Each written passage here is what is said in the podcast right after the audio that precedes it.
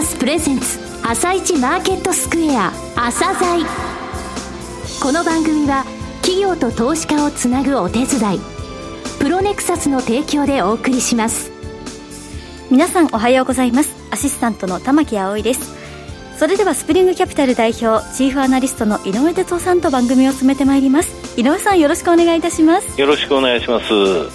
それでは今日も楽しみなゲストをお招きしております。今日ご紹介するのは証券コード9287ジャパンインフラファンド投資法人です。はい、ジャパンインフラファンドさんですね、はい、今年の2月の20日ですね、上場いたしましたインフラファンドで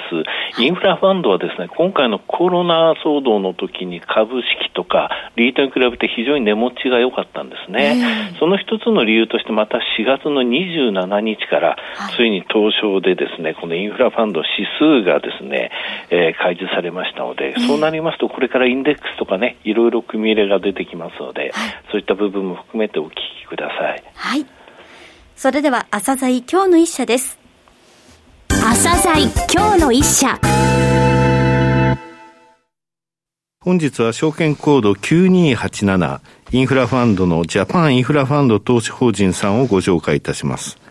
お話しいただきますのはジャパンインフラファンドアドバイザーズ株式会社代表取締役の川上博さんです。本日はよろしくお願いします。はい、ジャパンインフラファンドの川上です。よろしくお願いいたします。2020年、今年の2月20日ですね、インフラファンドとして7社目の上場を果たされました。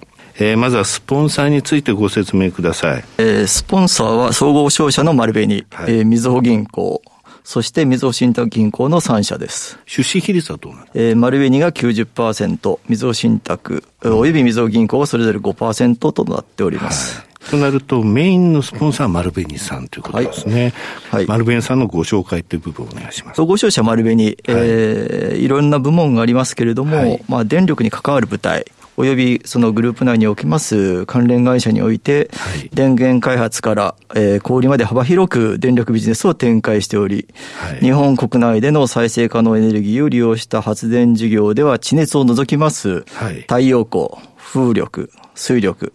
そしてバイオマスの発電施設の開発、運営、設備管理の実績を有しております。また海外におきましても、はい、UAE で、1000メガワットを超えるメガソーラーを開発し、その運用をしております。はい、また、カタールにおいては800メガワットのメガソーラーの建設に着手したところであります。また、グループ内には水力発電所、メガソーラーを所有運営しております三部川電力、電力小売事業に携わっております丸紅新緑等もあり、川上から川下まで、うん、電力に通じている丸紅グループの幅広い知見と、はい、総合的なノウハウを必要に応じて生かしていきたいという、うん、そういうふうに考えております。はい、一方でですね、はい、丸紅グループは不動産リートにおいても、上場、こちらの方はユナイティドアーバン投資法人、はい、シボ、丸紅プライベートリート投資法人とそれぞれの市場で実績を積み上げております。ここでの経験、人材を生かし、本投資法人においても投資家目線の商品作りを目指してまいりたいというふうに考えております。はい、サブスポンサーとなりますみずほ銀行、それからみずほ信託銀行、これはみずほフィナンシャルグループですね。どういった関わり方といいますか、特徴としてはどうなんでしょうか。はい、皆さんよくご存知かと思いますけれども、彼らの方もですね、はい、再生可能エネルギー発電事業等に多くの実績を持ちまして、はい、国内のプロジェクトファイナンスにおきましては、うん、2012年度から2018年度まで累計の融資実績が、国内で第1位となっております。なるほど、プロジェクトファイナンスでの実績ということですね。はい、はい、そうした中でですね、このように総合商社、丸紅とみずほフィナンシャルグループの強みを活用することによりまして、市場環境の変化、制度の変更等に今後も対応しつつ、確実な運用パフォーマンスの実現と投資主利益の最大化を目指したいというふうに考えております。現在のポートフォリオですね、それからその構築方針、こちらについてお話しください。上場時の資産は太陽光発電施設を15物件、はい、取得価格ベースで100億円、パネル出力は 30.4 メガワットとなっております。はい、地域別に見ますと、全体15物件のうち北陸地方に10物件が集中しておりますが、はい、同一エリアに集中投資をすることによりまして、オペレーション管理、運営コストの効率化を図ってまいりました。なるほど。今後は全国へポートフォリオを拡大しつつ、また今まで採用しておりますドミナントの手法は維持することによりまして、はい、運営効率と投資分散、これを両立させていきたいというふうに考えております。この両立っていうのはある地域出てきますと、そこは何か所かやりますと、そういう考え方でよろしいということですね。そういうことです、はい、なるほど、今のお話は外部成長に関わるお話かと思いますが、上場されましたこれからのですね、成長戦略全体についてどのようにお考えかお話しください。はい、現在ですね、はい、パイプラインサポート会社でありますプロスペック AG、MG リースのパイプライン、こちらの方が合計パネル出力数でだいたい200メガワット程度ございます、はいはい。まずは安定的なキャッシュフローを生み出します太陽光発電施設を年間100億から200億円程度、はい、追加取得を続けることによって資産規模1000億を目指したいと考えております、はい。まず上場時が100億円でした、はい、これから毎年100億円から200億円程度と、非常に規模としては売買ゲームで大きくなっていくようなイメージですね、数年間はですね、はい。また500億円程度にまでポートフォリオが拡大した段階で、その後の展開として風力や水力発電施設のほかコンセッション等々取得対象を広げることを視野に入れ、ポートフォリオの成長に加えて分散も図っていきたいというふうに考えております、はい。コンセッションっていうのは公共施設の運営権ですね。そうです、はい。分散をこのような形で500億円を超えてから図っていくということですね、はいはい。先ほどお話ししました通り、はい、丸紅グループの幅広い知見とノウハウ、物件情報、もしくはその案件の分析力の活用、はい、そしてみずほフィナンシャルグループの総合金融グループとしての国内外での強固な顧客基盤と、そのネットワークを生かして成長を目指します、はい。賃料スキームについてもお話しいただけますか。賃料スキームはですね、はい、基本賃料と変動賃料を組み合わせたスキームを採用し、はい、投資法人の賃料収入を安定させております、はい。また発電量予測値 P50 と呼ばれます、50% の確率で達成可能と見込まれる発電電力量予測値の 100% を超える水準、はい、すなわち想定よりも上振れた場合ですね、はい、その場合その 50% は賃料として支払い、残りについても万が一売電収入が基本賃料を下回った時のための積み立て口座にプールすることになるため、基本的には経費を除いたすべてを投資法人に還元できる形をとっております。なるほど。はい、P50 というのはだいたいその100年間で50年間はつまり半分ぐらいの確率で達成できますよというそういう、お天気の具合でですね、その電力量ってものを予想して、それを超えた部分については 50% を賃料として、もらいますと。もらうって言いますか、投資主にちゃんとお支払いが回って、それを超え、その残りの半分については積立口座にプールして、で、それも、結果的には投資法人に、還元できて、投資主の方に回りますよと。いうことで、それでよろしいですか。はい、はい。いずれは投資法人に還元する形になります。はい。投資法人の賃料収入の安定化ですね。他に何か工夫のようなものはございますか。自然災害へのリスクということを考えなければいけないと考えております。そのリスクに対応するためにですね、はい、現地実産のほか、自然災害ハザード調査報告書を取得し、はい、火災または事故等に起因する設備への損害、第三者からの損害賠償請求等のリスクを適切に把握し、はい、火災保険、損害賠償保険の付保を行うほか、はい、落雷もしくは風水災等偶然かつ突発的な事故により再生可能エネルギー発電設備等が損壊し復旧するまでの間、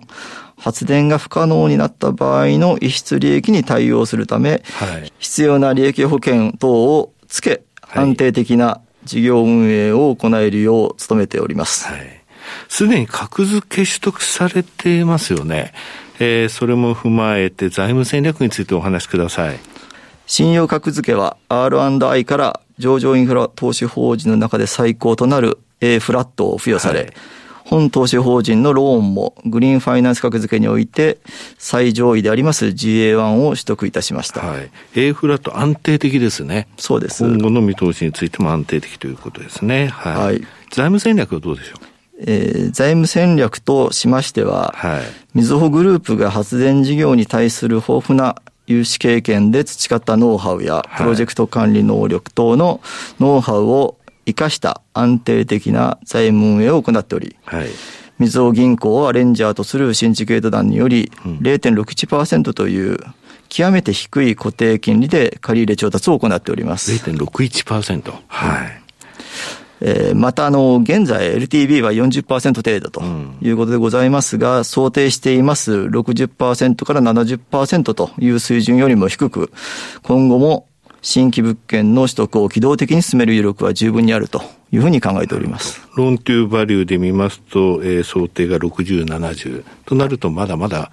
今の状態でも買えるということですね。そうです。はい。最後になりましたが、リスナーに向けて一言お願いします。4月27日に東証インフラファンド指数が始まりました。市場もさらに拡大すると見込まれますので、引き続き我々このインフラファンド市場に注目していただきたいというふうに思います。また今後世の中の動きがますます早くなり、様々な分野での環境変化が見られるものと予想されます。そうした中、指導したばかりの我々本投資法人ですが、いかなる変化にも対応し、有料な投資機会の提供、そして社会貢献という基本理念を追求していきたいと考えておりますので、よろしくお願いいたします。川上さん、本日はどうもありがとうございました。こちらこそありがとうございました。今日の一社、ジャパンインフラファンド投資法人をご紹介しました。さらに井上さんにお話しいただきます。はい、ジャパンインフラファンドさんですね。はい、インフラファンド、これで7つ目なんですが、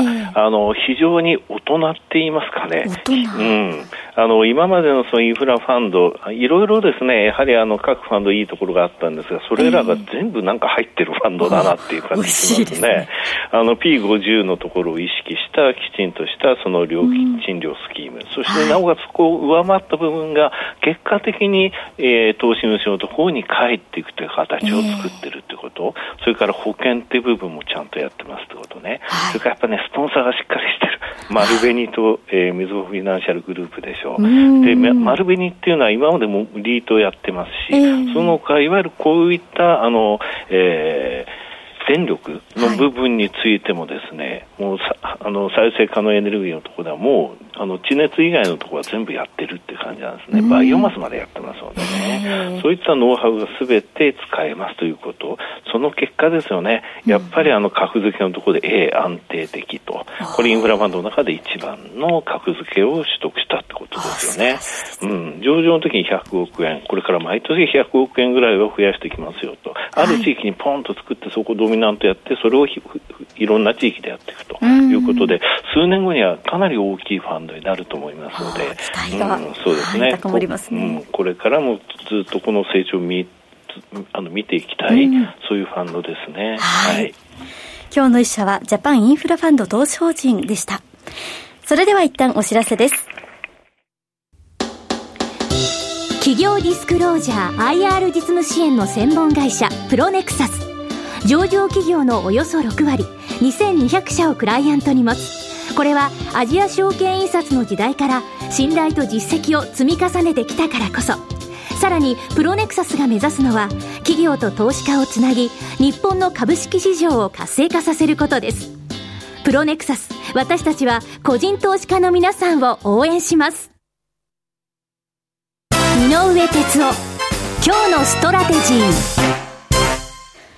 それでは井上さん、後半の解説もよろしくお願いいたします。はい、昨日アメリカも日本も随分とマーケット上がったんですけれどもね、ちょっとね、過熱感があるよということをお伝えしたいんですね。はい、昨日ニューヨーク証券取引所ってまだ立ち会いブースがありましてね、それに人数を抑えて再開したんですよ。で、それでちょっと出来高も増えた、ちょっとお祭り気分でしたね。昨日はですね、11億4200万株というのはニューヨーク証券取引所の出来高で、これ5月に入ってから9億8600万株だったので 16% ぐらい増なんですよね、はい。経済回復に対する期待、それから昨日もですね、コロナワクチンに関するニュースが出てきて、バイオベンチャーのノババックスが7月にも、被験者の免疫反応、それから抗体に関する検査結果を発表できるよって言って 5% 近く上昇、はい。それから大御所のメルクですね、メルクがワクチン候補2種、それから治療薬についても開発すると、オーストリアの、非公開企業があるんですけどね、そこも買収して、これは非常にですね、今までも実績ある会社というので、マーケット随分と賑やかになったんですがということなんですけれども、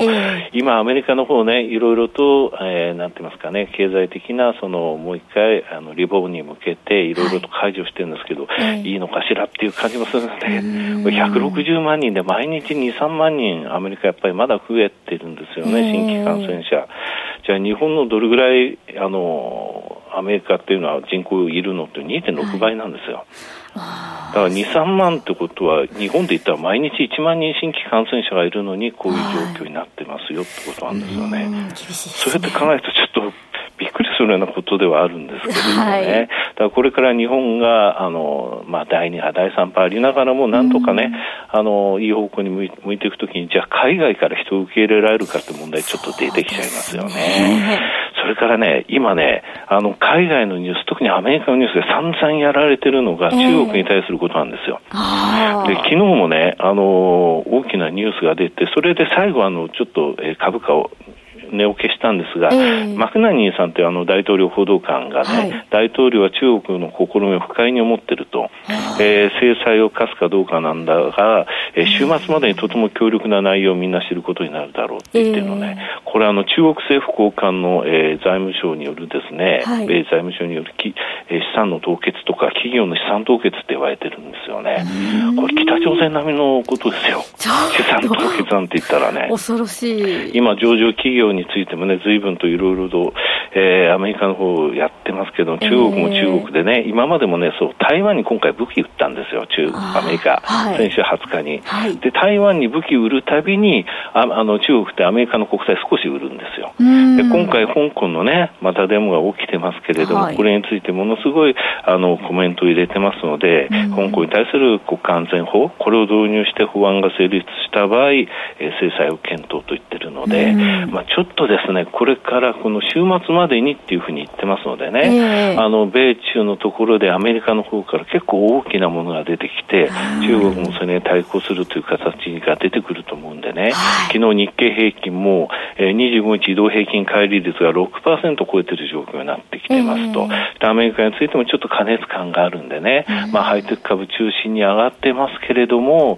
この相場いつまで続くかというと、一旦ですね、冷静になるタイミングには来てるかなというふうには思うんですけれどもね、先週ついにナスダックが2月の24日大きくマーケット、この番組でもね、本震の後には余震があるって言いましたけど、その水準を超えてきましたんで、結構ロングの人たちっていうのは利が乗ってますのでね、ここから、一旦ポジションを落としてっていう、そういう冷静なね、時間帯に入ってくるということを、今日はちょっと警鐘を鳴らしておきたいと思いま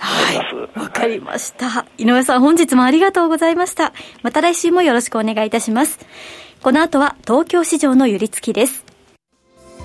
朝鮮。この番組は企業と投資家をつなぐお手伝い、プロネクサスの提供でお送りしました。